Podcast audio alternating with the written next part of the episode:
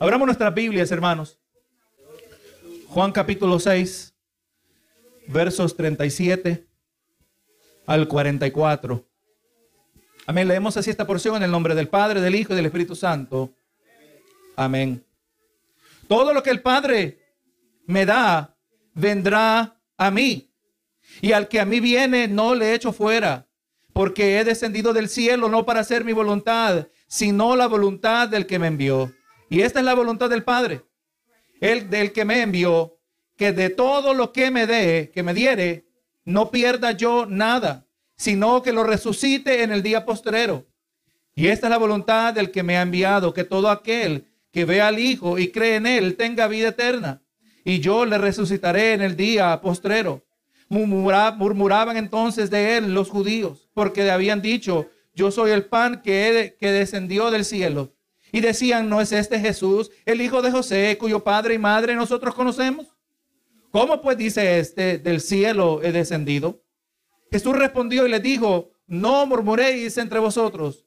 Ninguno puede venir a mí si el Padre que me envió no le trajere, y yo le resucitaré en el día postrero. Y así, hermanos, esta predicación está titulada, Si el Padre no te trajere. En esta sección del capítulo 6 pudimos aprender o hemos podido aprender acerca del carácter de esta multitud que, entre comillas, seguía a Jesús. Un grupo de personas que aunque habían presenciado lo que desde la sabiduría divina eran señales, señales cuya naturaleza hacia, e, naturaleza hacia ellos debían haber sido suficientes para que ellos pudieran entender que se había revelado la identidad de Jesús como el Mesías. Mesías Jesucristo, a quien el mismo Juan el Bautista lo identificó como el Cordero que quita el pecado del mundo. Pero eh, como ellos no estaban interesados en que se fueran suplidas sus necesidades espirituales, sino que buscaban simplemente beneficiarse de Jesús en lo material, eh, es por eso que ellos no entendieron esta revelación. Y, eh, y es lo único que a ellos les importaba, lo material. Miramos la semana pasada que aquel que a solo aquel que a solo le importa lo terrenal, aunque presentado con la verdad, la ha de desechar, la ha de rechazar. Es un ciego que no quiere ver. Aprendimos también que la multitud claramente describe la realidad de todo corazón humano. Y en torno también nos describe, nos muestra, nos brinda un vistazo acerca de cuál es el corazón nuestro también. Y que ciertamente y asombrosamente solo un milagro de Dios puede cambiar esta realidad acerca del hombre. Bendito Jesús. Por cuanto todo ser humano ama el pecado y muchos no están dispuestos a abandonar su pecado para seguir a Jesús. Pero sabemos que también existen aquellos que recibirán el Evangelio pero a causa de su esclavitud de pecado, son incapaces de recibirlo a menos que Dios habilite sus corazones. Y es eso que vamos a estar mirando hoy, hermano, hasta cierto detalle. Gloria a Jesús, que Dios, eh, solo a, menos que Dios suavice la dureza de su corazón de maneras milagrosas que solo Dios puede realizar. Y la sección que tenemos separada para hoy es una de las secciones más teológicas del Evangelio de Juan, donde se nos presenta aquí instrucción acerca de la naturaleza, el proceso de la salvación del ser humano. Así que hermano, le voy a pedir que muy cuidadosamente me, me sigan esta noche, como debería ser todo domingo, como toda vez que nos reunimos. Pero gloria a Dios, aquí hay muchos detalles que queremos tocar que son de mucha importancia. Y a lo largo de esta predicación, pues vamos a ver tres puntos que han de sobresalir. Número uno, veremos que la salvación del individuo es el resultado de la obra de la Trinidad. El Padre, el Hijo y el Espíritu Santo participan en la salvación del alma. O sea, la salvación es una obra trinitaria. Segundo, miraremos que la salvación del alma es un acto soberano de Dios y que al mismo tiempo no elimina la responsabilidad humana de arrepentirse. Vamos mirando que si Dios no inicia, nada va a pasar. Si Dios no hace nada, nada va a pasar en el ser humano, sino que seguirá en su propia condenación. Pero el hecho que Dios inició no quiere decir que nosotros no somos responsables. Tercero, vemos que por sí solo el pecador es incapaz de abandonar el pecado y también es incapaz de escapar de la condenación a causa del pecado. Ahora, hermano, recordamos el trasfondo que miramos en las últimas semanas. Esta multitud que seguía a Jesús experimentaron un inmenso milagro, vieron la multiplicación de los panes y los peces, quedaron saciados, quedaron satisfechos. Esa misma, esa misma tarde lo querían coronar a Jesús como rey, no basado en que era Mesías, no basado en que tenía poder, sino porque le daba pan. Es la realidad del corazón. Son, el ser humano es interesado. El ser humano busca cómo beneficiarse, cómo aprovecharse. Eso lo vemos en el día de hoy. La gente que viene a la iglesia viene con necesidades, viene llorando, oren por mí, dicen muchos, ¿verdad? Y aleluya, y nada más Dios le alivia su carga. No lo volvemos a ver en la iglesia. Así es el ser humano, es un interesado. Y si, si se les permite, se aprovechan de Dios mismo. Imagínense que no vamos a esperar nosotros, que se van a querer aprovechar de nosotros también. Así es el, el ser humano, así era esta multitud. Jesús claramente los confrontó. Al día siguiente, cuando rastrearon dónde estaba el paradero de Jesús y los discípulos, y él les dijo, yo sé que ustedes me buscan, pero no por las señales. Los milagros que Jesús ejecutó claramente fueron intencionadas a ser señales que para ojos ciegos pudieran ver. Que confrontados a la magnitud de estos milagros entendieran la verdadera identidad de Jesús. Y él les dijo, ustedes no me buscan por las señales, sino por el pan. Y vemos que el tono de Jesús y la multitud o el grupo que hablaba de parte de la multitud cambió hacia Jesús. A lo largo de esto, Él se presentó como el pan de vida. Se presentó que Él es el que verdaderamente puede saciar las necesidades más básicas en el centro del alma del hombre, así como el pan sacia el cuerpo, así también Jesucristo sacia el alma, pero ellos no querían ver lo que miramos la semana pasada. Pero le, dice el ver 36 más, os he dicho que aunque me habéis visto, no creéis. Ellos no querían creer. Y ahora vemos el 37 donde comenzamos en esta noche. Dice, todo lo que el Padre me da vendrá a mí. Y, el, y, y al que a mí viniere, no le echo fuera. Hermano, varias observaciones pueden ser derivadas de una cuidadosa examinación de estos versos. Primero, que las palabras de Jesús en el verso, verso 37 nos permiten observar que la salvación del individuo es un proceso que envuelve a toda la Trinidad. Vimos que el Padre, entendemos que el Padre, el Hijo y el Espíritu Santo obran, operan, intervienen en el ser humano de manera que resulta en su salvación. Y sí dijo, y Jesús dijo, todo el que el que el Padre me da, vamos mirando aquí, que todo acto de salvación, que la salvación del individuo es un acto soberano de parte del Padre. Es una expresión de la voluntad de nuestro Padre Celestial. Nadie puede ser salvo fuera de la voluntad divina. Y veremos un poquito más acerca de esto en el verso 44. Si Dios no obra en el individuo, lo que estamos estableciendo, hermano, que el ser humano es incapaz de venir a Dios por sí solo. Estamos, somos más corruptos, somos más malos de lo que nosotros podríamos comprender y analizar por nuestros propios medios. Necesitamos que la palabra nos sirva como espejo para poder entender la, la miserable condición natural de nosotros como seres humanos y en torno cuando vemos cuán malos y cuán torcidos somos, podremos eh, genuinamente apreciar el grande acto de misericordia que Dios nos ha extendido a cada uno de nosotros. Si el Padre no obra, nada va a pasar, nadie se va a acercar a Dios. Es necesario, hermano, como dijimos, que eh, obre el Padre porque el ser humano es incapaz de venir a Dios por sí solo. Porque está muerto espiritualmente. Efesios 2.1 dice, y Él os dio vida a vosotros cuando estabais muertos en delitos y pecados. El ser humano espiritualmente hablando, diríamos nosotros que somos peores que una piedra. Una piedra no puede hacer nada, hermano. Una, una piedra es inerte, no se mueve tiene que ser movida, pero aún una piedra no necesariamente hace el daño que hace un ser humano, ¿verdad? Somos peores que una piedra en términos espirituales, muertos en delitos y pecados. El ser humano es incapaz de venir a Dios por sí solo. A causa del pecado, pero mejor dicho, a causa de ser esclavo a una naturaleza pecaminosa. Romanos 8, 7 y el 8 dice, por cuanto los designios de la carne son enemistad contra Dios. O sea, el que vive su vida, el que dirige su estilo, aleluya, de, vivir de una manera que, se alimenta, que se, se, se procede conforme a los deseos de su carne, es enemigo de Dios.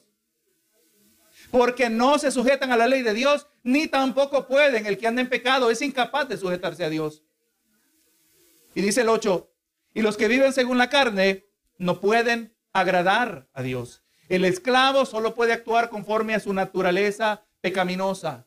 Eso nos describe a nosotros antes de Cristo Jesús. Y Jesús dice, ¿verdad? Todo lo que el Padre me da, vendrá a mí. Aquí se nos confirma que la salvación del ser humano es tanto un acto de la voluntad del Padre, pero también el Hijo está envuelto en la salvación del ser humano. Y también podremos añadir en todo esto, hermano, que nadie puede ser salvo aparte de Jesucristo. Hechos 4:12. Y en ningún otro hay salvación, porque no hay otro nombre bajo del cielo, bajo el cielo, dado a los hombres en que podamos ser salvos. Esta afirmación acerca de Jesús no deja espacio para ningún otro sistema religioso que ofrece alguna forma de salvación aparte de Jesús. En otras palabras, ninguna religión puede salvar aparte de creer en Jesucristo como Salvador. Es importante, hermano, que, eh, que establezcamos la línea. El punto no negociable del Evangelio. Aquí no vamos a ser flexibles, aquí no hay flexibilidad, porque claramente está establecido que la, la salvación del ser humano es acto soberano de parte de Dios. Y aquí, hermano, lo que es implícito en todo esto, lo que se da por entendido, aunque no es mencionado directamente, es que el papel del Espíritu Santo también desempeña en la salvación del individuo. Pero vamos mirando que en la carta a los Efesios se nos presenta este papel que desempeña el Espíritu para obrar en la salvación del ser humano, que se torna a Cristo. Efesios 1.13. Y verso 14 dice, en él también vosotros, habiendo oído la palabra de verdad, el evangelio de vuestra salvación y habiendo creído en él, fuisteis sellados con el Espíritu Santo de la promesa, que es las arras de nuestra herencia hasta la posesión de la hasta, hasta la redención de la posesión adquirida para alabanza de su gloria. Hermano, indudablemente en toda etapa, desde el comienzo hasta el final, Padre, Hijo y Espíritu Santo están obrando en nuestras vidas, hermanos. Y Jesús dice, y, el, y al que a mí viene, no le echo fuera. Hermano, este es el corazón de Dios. La salvación está disponible para todo ser humano. Dios no hace acepción de personas. Ninguna persona es exenta de la oferta de salvación. Todo el que verdaderamente viene a Jesús será salvo. Todo el que esté dispuesto a colocar su confianza en Jesús recibirá una nueva naturaleza. Ha de nacer de nuevo y heredará la vida eterna, tanto en esta tierra como en la gloria venidera. Todos merecemos ser rechazados por Dios por cuanto todos hemos pecado. Mire, por un lado, hermano, la realidad presente es la oferta de Dios, que el que viene a Él será salvo. El que viene a Él no será rechazado. Es una, una amplia invitación a todo ser humano, pero lo que verdaderamente nosotros merecemos es que todos seamos rechazados. Pero todos hemos pecado. Por eso somos rechazados. Eh, primera de Juan 1.8 dice, si decimos que no hemos pecado, nos engañamos a nosotros mismos y la verdad no está en nosotros. Todos hemos pecado. Romanos dice, por cuanto todos hemos pecado y estamos destituidos de la gloria de Dios. Dice el 38, porque he descendido del cielo no para hacer mi voluntad, sino la voluntad del que me envió. Jesús continúa, aquí afirmando que su obra que, su obra que resulta en la redención del individuo se presenta por medio de, un, de su propio sometimiento al Padre, hablando del sometimiento de Jesús. Hay sometimiento dentro de la Trinidad, pero vamos mirando que los tres miembros de la Trinidad están en perfecta armonía. Es importante que hagamos esta distinción. Padre, Hijo, Espíritu Santo, tres personas, tres, separadas voluntades, pero perfectamente en armonía. La voluntad del uno jamás va en contra de la voluntad del otro. Amén. Es por eso, están perfectamente unidas, en perfecta armonía. Porque son perfectos. No hay falla, no hay error. Pero vemos que en medio de esta perfección, en cuanto al ministerio terrenal de Jesús, el Hijo se somete al Padre. Dice 39, y esta es la voluntad del Padre. El que me envió, que de todo lo que me diere, no pierda yo nada, sino que lo resucite en el día postrero. Quiero que veamos mirando, hermano, que en los versos que vamos a seguir mirando, esta expresión se sigue repitiendo, que lo resucite en el día postrero. Ahora, hermano, en este verso está diciendo, ¿verdad? La voluntad del Padre que me envió, que todo lo que me diere yo no pierda nada. Y sino que lo resucite en el día postrero. Hermano, vemos aquí que este verso habla de la seguridad que nosotros tenemos en Cristo Jesús. Jesús es un efectivo salvador. Jesús no está descuidado. Jesús no es como nosotros, que haciendo muchas cosas no nos dimos cuenta que se está quemando el arroz. No nos dimos cuenta que la plancha está quemando la ropa. Así somos nosotros, ¿verdad? Nos descuidamos, nos distraemos, pero nuestro amado Salvador no es así, hermano. No dice el Salmo 121 que no se dormirá el que te guarde aquí, Jehová guardará tu salida y tu entrada desde ahora y para siempre. En Cristo Jesús, el creyente, el que viene a Él, debe sentirse seguro, porque Jesús es un efectivo Salvador. Si hay algo que Él sabe hacer es salvar las almas. Si es algo que Él sabe hacer, es moldear los corazones para que más y más le vayamos reflejando. Todo lo que me diere yo no, no pierda nada. Esa es la voluntad del Padre. Y eso es lo que el Hijo perfectamente seguirá cumpliendo. Todo aquel que coloca su mirada en Jesús, todo aquel que deposite su confianza en Él será salvo. No tendrá menos. No tendrá más porque no hay más. No hay mejor cosa que el hombre pueda recibir que la salvación del alma. No obtendrá nada menos que eso. Ninguno se pierde de los que constantemente, escuche bien esto, de los que constantemente dependen de Cristo. Pero esto no elimina la responsabilidad humana. Escuche bien esto. Nosotros somos llamados a depender nosotros somos llamados a ocuparnos de nuestra salvación con temor y temblor. Si se agarra de Cristo, Cristo jamás lo va a soltar a usted. Pero mire aquí este aspecto de la responsabilidad humana. Ninguno se pierde de los que son dados a Cristo. Él no descuida a sus hijos. Él nos pastorea. Él nos corrige. Pero que si recibimos reprensión, recibimos corrección, nuestro Salvador es efectivo. A Él no se le pierde ninguno pero nosotros también tenemos que ser responsables. Abramos nuestras Biblias aquí en Segunda de Pedro, capítulo 1, donde leímos al comienzo del servicio. Segunda de Pedro, capítulo 1, vamos a estar mirando los versos 5 al 11. Vamos mirando, nuestro Salvador, hermano, es efectivo. Usted jamás saldrá avergonzado cuando usted depende de Cristo. Cuando usted mira hacia Cristo, cuando usted busca a Cristo. Cuando usted anhela ser como Cristo, jamás usted saldrá defraudado. Pero Cristo no lo hace todo. Nosotros tenemos que hacer algo también, no para, y vamos a aclarar esto, no para ser salvos. Pero mire la responsabilidad, segunda de Pedro 1.5. Ya el apóstol acaba de decir, hermanos, ustedes escaparon de, una, de un estilo de vida que no agradaba a Dios. Y ahora dice el 5, vosotros también poniendo diligencia por esto mismo. ¿Recuerdas mañana que hablamos? Que Dios busca gente trabajadora, gente esforzada, poniendo diligencia por esto mismo. ¿Por, qué? Porque, porque Dios nos sacó de una oscuridad tremenda. Porque Dios nos, nos sacó de la, de la perdición del pecado. Por eso con diligencia, por esto mismo dice, añadida vuestra fe virtud. ¿Quién añade a la fe virtud? Nosotros. Dice, a la virtud, conocimiento. Al conocimiento, dominio propio.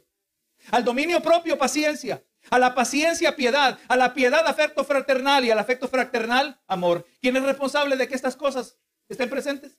Nosotros. Tenemos que buscarlas.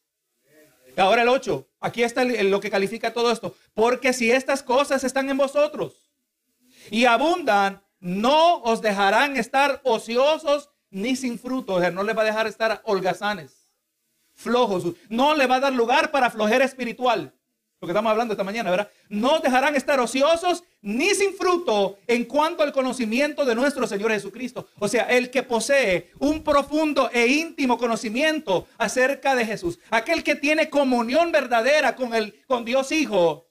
Va a haber vida fructífera su vida será fructífera, su vida será marcada por esta corta lista y podemos agregarle más, hermanos, no es la única, la totalidad de la lista. Estas virtudes deben estar presentes en la vida del creyente. Dice, pero el que no tiene estas cosas, tiene la vista muy corta. Podríamos decir el que permanece inmaduro. Vamos a mirar aquí si está hablando del inmaduro. Pero el que no tiene estas cosas, tiene la vista muy corta, es ciego habiendo que olvidado la purificación de sus antiguos pecados. Está hablándose aquí de un individuo que ha sido purificado. Pero se está hablando de uno que en su inmadurez se ha olvidado. Amén.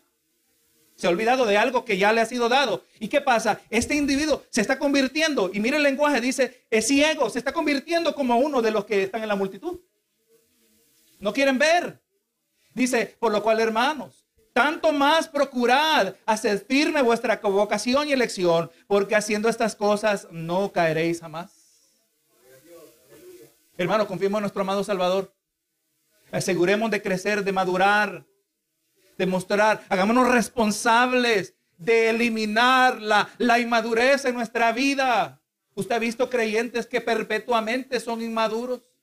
Creyentes, hermano, que llevan décadas, hermano, ya son creyentes malcriados. Y digo creyente, y, y, lo decimos ahí con, medio, con media cautela, porque en ocasiones esta persona da más testimonio de otra cosa que menos que de creyente.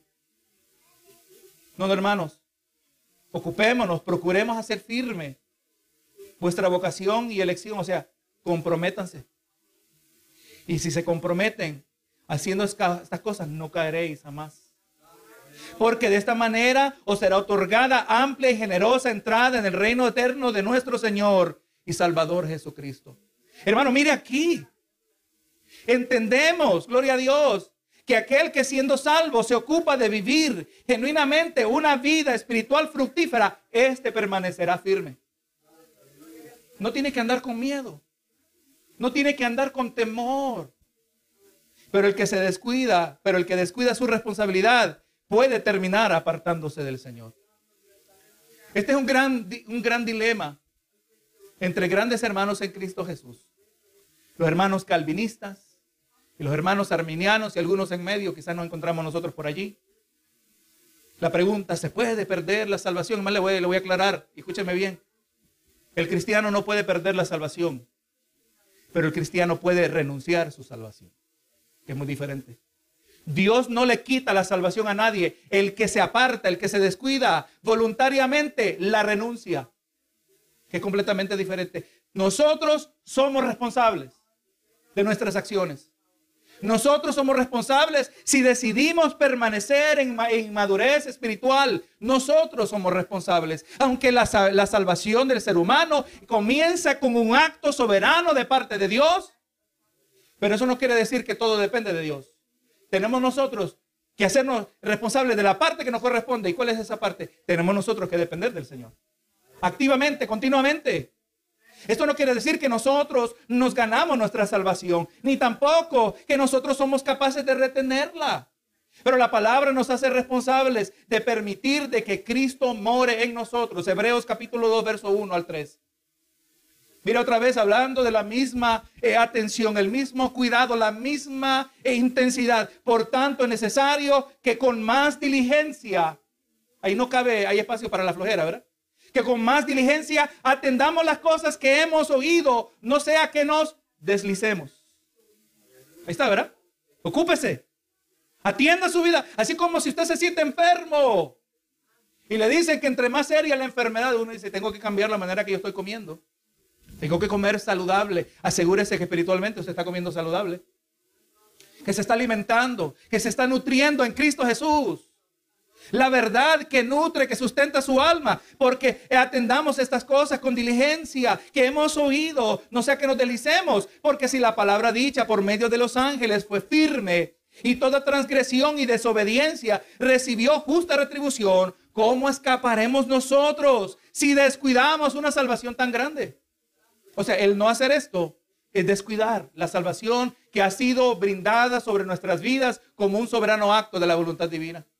¿Qué? ¿Cómo escaparemos nosotros si descuidamos una salvación tan grande, la cual, habiendo sido anunciada primeramente por el Señor, nos fue confirmada por los que oyeron? Así que hermano, vamos entendiendo. Dice, mira, yo soy tan malo que si Dios no hubiera obrado, jamás yo hubiera pisado en la iglesia. Si Dios no hubiera expresado, si Dios Padre no hubiera obrado, yo jamás hubiera atendido el Evangelio soy tan malo y, y la maldad todavía mora en nosotros. Y tengo que mantener muerto el viejo hombre, la palabra dice, ¿verdad? Haced morir lo terrenal. Despojados del viejo hombre, dice Pablo, y vestidos del nuevo. Eso es una acción, hermano, que no se hace una vez, se hace continuamente. Estamos continuamente eh, identificando los rasgos de la vieja naturaleza que todavía están presentes en nosotros y acercándonos a Cristo en su palabra, acercándonos a Cristo en oración. El Señor con su palabra como un espejo nos muestra las impurezas que todavía están en nosotros. Por eso el creyente antes se, se practicaba, se dedicaba al pecado, ahora practicamos el arrepentimiento. Estoy haciendo morir lo terrenal.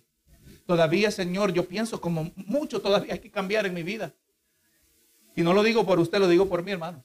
Todavía el Señor me tiene que seguir cambiando. Dependemos del Señor. Y ahora el 40, eh, y esta es la voluntad del que me ha enviado. Que todo aquel que vea al Hijo cree, y cree en Él tenga vida eterna y yo le resucitaré en el día posterior. Este detalle como de resucitar en el día posterior es importante. Si el Jesús, Señor, lo sigue repitiendo, ¿verdad? Hermano, este es el amor de Dios. Que Él se ha revelado a través de su Hijo. Y una clara revelación de Dios Hijo para que el individuo pueda creer y creyendo pueda recibir vida eterna. Ahora déjeme mencionar, hermano, debemos entender que la expresión vida eterna no se limita a algo que nos espera después de la muerte. Es importante que entendamos el sentido con el cual Jesús lo ha usado en la palabra del Señor. La vida eterna no se, la expresión vida eterna no se refiere, eh, se refiere o se limita a algo que nos espera después de la muerte. No se limita a aquello que se ha de experimentar cuando lleguemos al cielo. Vida eterna se refiere a aquella calidad de vida cuya manifestación ocurre en el tiempo presente. Eso lo dijo, ¿verdad? Juan 17:3. Y esta es la vida eterna que te conozcan a ti, el único Dios verdadero, y a Jesucristo a quien has enviado. ¿Podemos conocer a Jesucristo ahora? ¿Podemos conocer al Padre ahora? Claro que sí. Esa es la meta nuestra, conocer más y más de Cristo. Y si usted en la vida terrenal conoce a Dios Padre, conoce a Dios Hijo, está experimentando la vida eterna. La vida eterna comienza cuando el individuo nace de nuevo y, describe su presente, la presente realidad de uno que es ahora morada del Espíritu Santo. Hermano, el que tiene vida eterna no está hablando que el boleto lo tiene comprado y un día eh, se va a abordar el vuelo y ya todo está listo. No, no. Estamos hablando de una presente realidad. Ahora mismo yo estoy viviendo la vida eterna la presente realidad que aún de uno que es morada del Espíritu Santo, uno que vive en comunión con Dios, uno que cada vez más refleja el fruto del Espíritu. Vida eterna es la presente realidad que vive el creyente día tras día, cuando experimenta el amor de Dios y se siente agradecido, cuando practica el arrepentimiento y se siente perdonado, cuando confía en Dios y experimenta su paz, cuando tiene paciencia, cuando refleja toda aquella virtud que resulta de vivir para Cristo. Esa es la nueva calidad de vida. Póngase a pensar cómo su vida ahora es cuando usted confía en el Señor. Tener la paz de Cristo. ¿No ha mejorado su vida? Saber que podemos confiar en el Señor. ¿No ha mejorado su vida? La calidad de vida de saber que usted es el objeto del amor de Cristo. ¿No ha mejorado su vida saber que Dios en todo tiene un propósito? Esa es la vida eterna. Hermano, esta expresión en sí describe una vida bendecida. Una vida abundante en todo el sentido de la palabra. Una vida que entiende que no carece de nada. Me viene a mente el Salmo 23.1. Jehová es mi pastor, nada me faltará. El que vive de esa manera está viviendo la vida eterna. Una traducción alterna a este verso. Jehová es mi pastor, nada querré. ¿No dijo el salmista? Aunque mi padre y mi madre me dejaran con todo, Jehová me recogerá. Hermano, esto está hablando, esto eh, arropa la idea de que el creyente que deposita su fe, el que cree en Cristo, en Cristo se siente satisfecho, hermanos. En Cristo encontramos la satisfacción del alma, que es tan profunda que eh, quizás el incrédulo no tiene ni la manera de identificarla. Y nosotros encontramos al pastor que nos pastorea. Jehová es mi pastor, nada me faltará. Eso describe el que tiene vida eterna. ¿Está siendo pastoreado usted? No dígame, no se preocupe, no lo quiero meter en problemas. Para que meditemos. Estoy pastoreado por el Señor Jesús. Siento la paz de Cristo que gobierna todos mis pensamientos. O vivo atemorizado. O vivo estresado.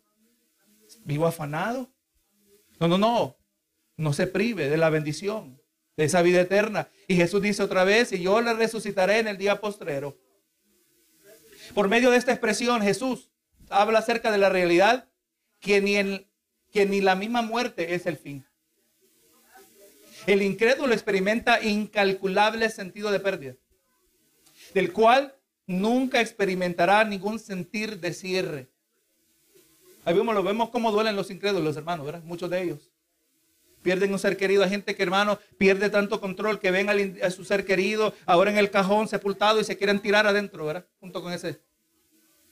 No tienen, nunca encuentran cierre a esa situación. Un amargo sabor en su paladar que les acompañará toda su vida. Pero esto, esto es completamente la vida del creyente.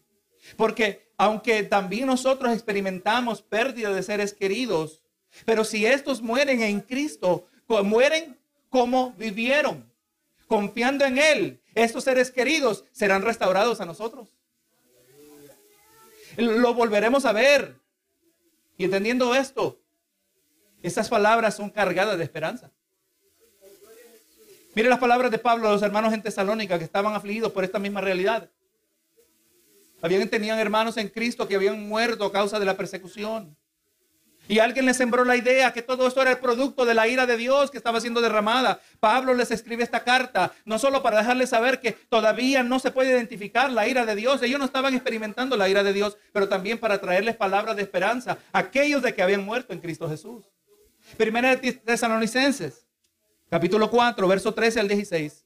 Tampoco queremos, hermanos, que ignoréis acerca de los que duermen. Mire cómo el Señor empieza a suavizar el concepto de la muerte. Ya no digas que mueren, di que duermen. ¿Por qué? Porque se van a volver a levantar. Ninguno de nosotros está en la noche al acabar hoy llegando a la casa, se pone a llorar. Buenas noches. No, usted no llora, ¿verdad? A dormir, a descansar, porque tenemos toda razón para pensar que lo vamos a volver a ver, ¿verdad? Que si el día de mañana. Asimismo, los que duermen, los que mueren en Cristo, lo vamos a volver a ver.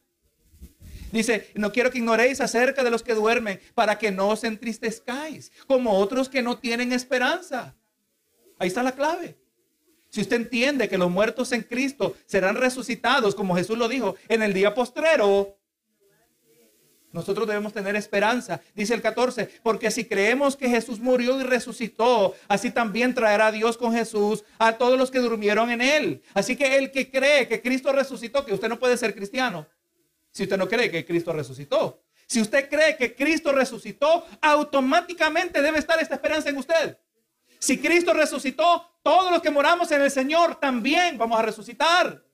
Por lo cual, dice el 15, por lo cual os decimos esto en palabra del Señor, que nosotros que vivimos, que habremos quedado hasta la venida del Señor, no precederemos a los que durmieron.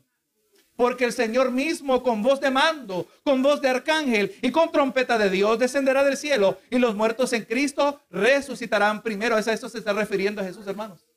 En el día postrero, en su segunda venida, Jesús va a hablar con una voz tan poderosa que para obedecer el muerto tiene que empezar a vivir. Recuerda la experiencia que tuvo Lázaro, ¿verdad? Interesante ese detalle, siempre me gusta mencionarlo. Lázaro muerto, cuatro días de descomposición. Y Jesús no le dijo que resucitara. Le dijo, Lázaro, sal fuera. Lázaro se vio en un problema inmediato porque tenía que salir, pero para salir tenía que vivir primero. Tuvo que resolver ese primer problema Dios primero, ¿verdad? Para él poder salir. Hermano, lo que Dios dice se realiza. Ese es el poder de Dios. Esa es la esperanza que debe ropar aquel cuya vida está impuesto en Cristo. Y yo espero, hermano, que hasta este momento las palabras que hemos estado explorando de estos versos producen en nuestro paladar un, grato dulce sabor, ¿verdad que sí? Eh, eh términos como la bendición de Dios, el perdón de Dios. Hemos mirado, hermano, ahora aquí el gran peso de aceptación de perdón y esperanza que Jesús ofrece al pecador. Pero ahora considerémoslo en contraste a la reacción de los oyentes. No podemos divorciarnos del contexto. Cosas tan bonitas que está diciendo Jesús. Pero mira la reacción de la, de la multitud. Y murmuraban entonces de él los judíos. Era malo lo que Jesús estaba diciendo, hermanos. Esto agrada. Esto, eh, eh, gloria a Dios, satisface nuestro corazón de la grandeza de Dios. Pero ellos más bien murmuraban, murmuraban de él los judíos, porque había dicho, yo soy el pan que descendió del cielo. Ellos ni pusieron atención, hermano. No les importó lo que Jesús estaba diciendo, presentando una clara expresión de cómo Dios salva al ser humano. Y ellos se quedaron atorados. Dice que descendió del cielo. Y decían, ¿no es este Jesús el hijo de José, cuyo padre y madre nosotros conocemos? ¿Cómo pues dice este del cielo he descendido? Hermano, una de las lindas y claras ofertas de la obra de salvación que Dios ofrece al hombre y lo único que estos duros pecadores pudieron hacer es murmurar contra Jesús, es despreciar a Cristo. ¿Se sigue repitiendo eso en el día de hoy? Desprecian a Cristo no fueron capaces de ver más allá de lo que miran sus propios ojos, porque no querían más de lo que pueden ver sus propios ojos. Por eso no pueden ver, porque no quieren más. Vieron a un hombre de carne y hueso, pero no les interesó comprender cómo es posible que Él dice que es el pan del cielo. Y aunque había realizado tan grande milagro para ellos, este no era el Mesías, sino el simple hijo de María y José. El dicho dice, ¿verdad? No hay peor ciego el que, no quiere ver. Bendito Jesús, menospreciaron a Jesús. Menospreciaron el milagro. Menospreciaron la experiencia que habían tenido el día anterior. Menospreciaron la calidad de lo que habían recibido. Cada uno comió hasta quedar saciado, aunque a todos se les repartió de la misma manera, pero todos quedaron saciados. A ellos no les importaba, no les interesaba lo menospreciaron un simple hecho acerca de Jesús, diciendo el simple hijo de María y José. Pero Jesús había hablado acerca de esto. En Juan 4:44, Jesús ya está preparado para esta realidad. Dice, porque Jesús mismo dio testimonio de que el profeta no tiene honra en su propia tierra. La palabra claramente establece, a los suyos vino y los suyos no le recibieron. Mire cómo hacen con Jesús, hermano. Y ahora el verso 43. Jesús respondió y les dijo, no murmuréis entre vosotros. En otras palabras, eh, estas expresiones de murmuración, estas palabras de desaprobación y desprecio no son aceptables. No solo basado en el hecho que ellas son correctas en sí mismas, ¿verdad? Lo que Jesús ha dicho, lo que Jesús ha mostrado es correcto. Pero ellos no deberían murmurar solo basado en eso, sino porque Jesús mismo había demostrado su verdadera identidad, por medio de señales que ellos mismos habían experimentado. Ustedes no tienen el derecho de murmurar. Clara ha sido la revelación de Dios. No murmuren ustedes entre vosotros. Y aquí el último verso. Ninguno puede venir a mí si el Padre, el Padre que me envió no le trajere y yo le resucitaré en el día postrero. Ni eso se les quedó, ¿verdad? Dice que es pan del cielo. Dice que es pan del cielo. ¿Qué se cree este? Y Jesús le está diciendo, si ustedes confían en mí, yo les resucitaré en el día postrero. Yo les brindaré una esperanza que no la pueden encontrar en ningún otro lugar. Pero ellos no entendieron esto. Y ahí dijo Jesús, ninguno puede venir a mí. O sea, sin la actuación de Dios es imposible que alguno venga a Cristo. Nosotros estamos aquí por intervención de Dios.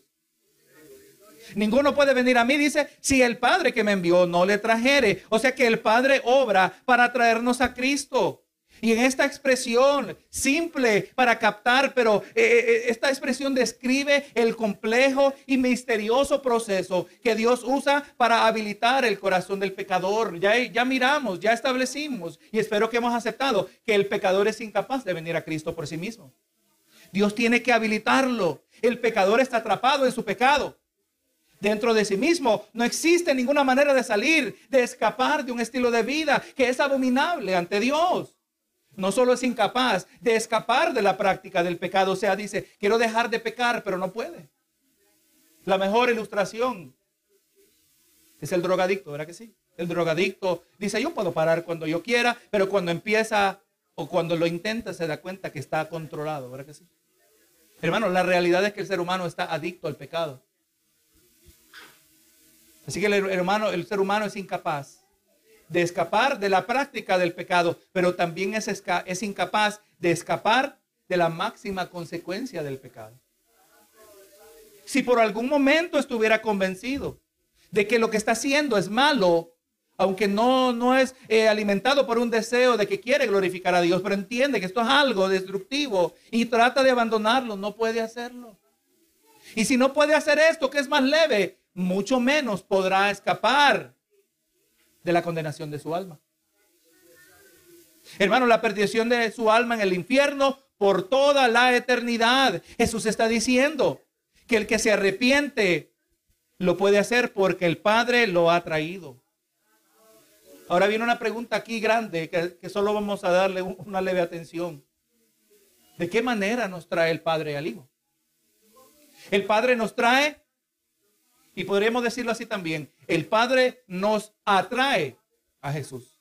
La palabra ahí es, el Padre nos trae, pero la manera que el Padre nos trae es que Él nos atrae a Cristo Jesús.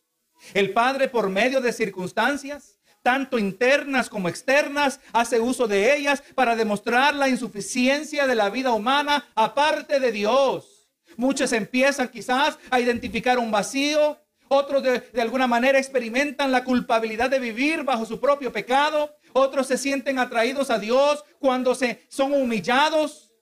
Y el Padre trae al ser humano hacia Jesús al hacerle más atractivo ante los ojos de un hambriento y sediento corazón el que tiene hambre, el que se está despertando en su corazón, un corazón que era duro, que era terco, un corazón de piedra. El Señor lo ha azotado, el Señor lo, lo ha arrastrado, porque hay gente que no se quiere humillar y el Señor en su misericordia lo quebranta, lo humilla. ¿Para qué? para que, aleluya, descubra eh, su condición verdaderamente, para que despierte en él un hambre, para que despierte en él una sed y ahora le presenta el pan de vida. Tienes hambre, aquí está Jesús el pan de vida. Tienes sed, aquí está uno que si tomas de él no tendrás sed jamás. Hermanos, dice Jesucristo, hablando de su crucifixión y su resurrección, Juan 12:32, y yo, si fuere levantado de la tierra, hablando de la resurrección, a todos atraeré a mí mismo. Jesús nunca hubiera sido el efectivo el atractivo Salvador se hubiera quedado derrotado en la tumba. Pero nosotros buscamos a un Cristo victorioso. Nosotros anhelamos al Cristo de la gloria que ni aún la misma muerte lo pudo derrotar que su propia resurrección será reflejada en nuestra propia naturaleza, su propia resurrección de entre los muertos. Es una promesa que también nosotros resucitaremos, que aún nuestra propia vida terrenal, cuando se llegue a su culminación, no significa el fin, sino más bien el comienzo.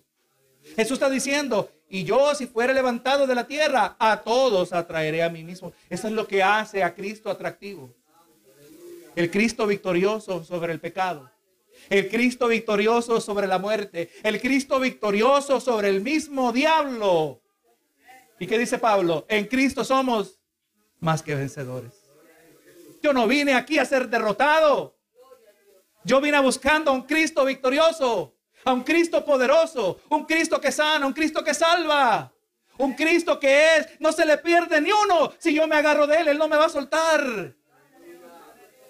Esa ese Cristo cada vez se vuelve más y más atractivo. Y le voy a decir esto, que el Padre que habilita el corazón humano, ese proceso que Él ha iniciado en todos nosotros, ese proceso no se ha terminado, simplemente ha comenzado. Y el Cristo que inicialmente se vio atractivo, suficiente para ser nuestro Salvador, ahora cada vez más se vuelve más atractivo para ser nuestro Señor. Señor, Cristo Jesús, reina en mi vida, gobierna a través de mí, glorifícate a través de la manera que yo vivo y que yo hablo, haz tu voluntad a través de mí. Ese es el atractivo del Cristo de la gloria.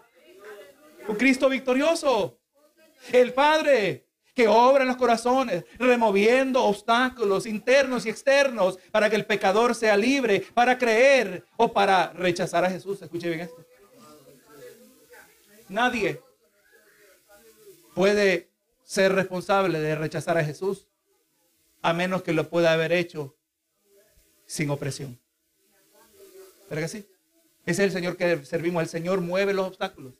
para que cada uno libremente le pueda recibir o le pueda rechazar. Y es exactamente lo que estaremos viendo que hará esta multitud.